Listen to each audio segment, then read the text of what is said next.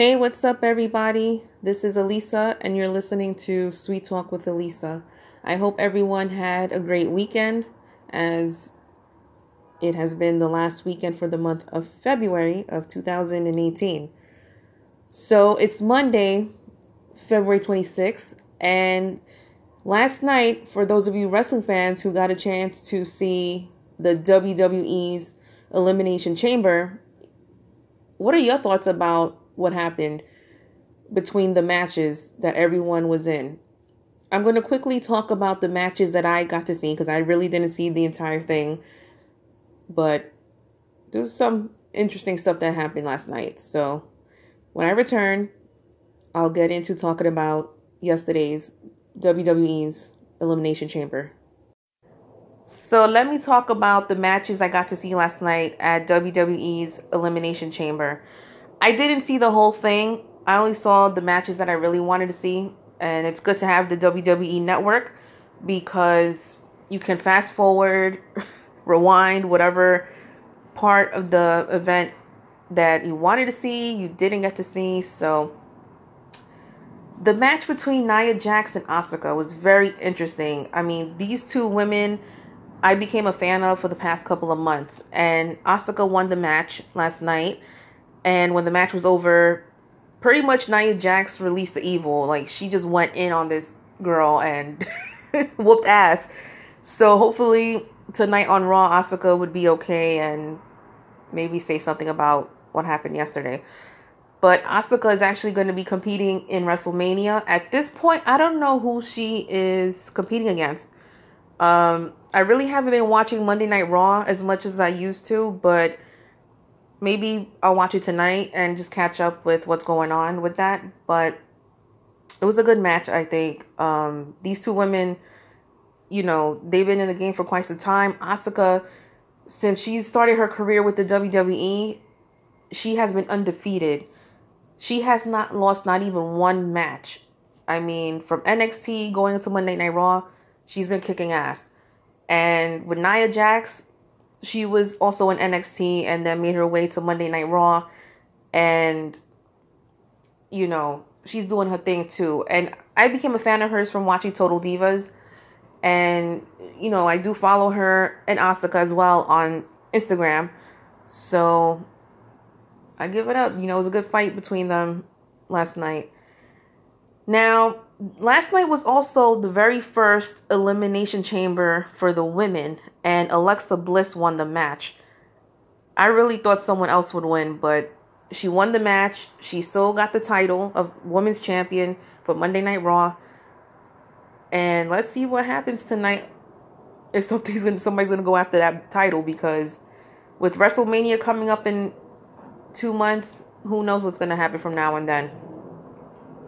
Now, let's get into talking about the men's Elimination Chamber match.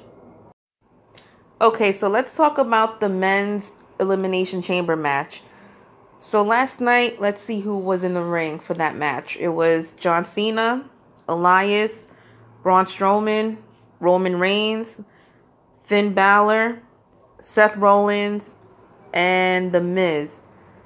So two of my favorites were actually in that match last night, which are Roman Reigns and Finn Balor.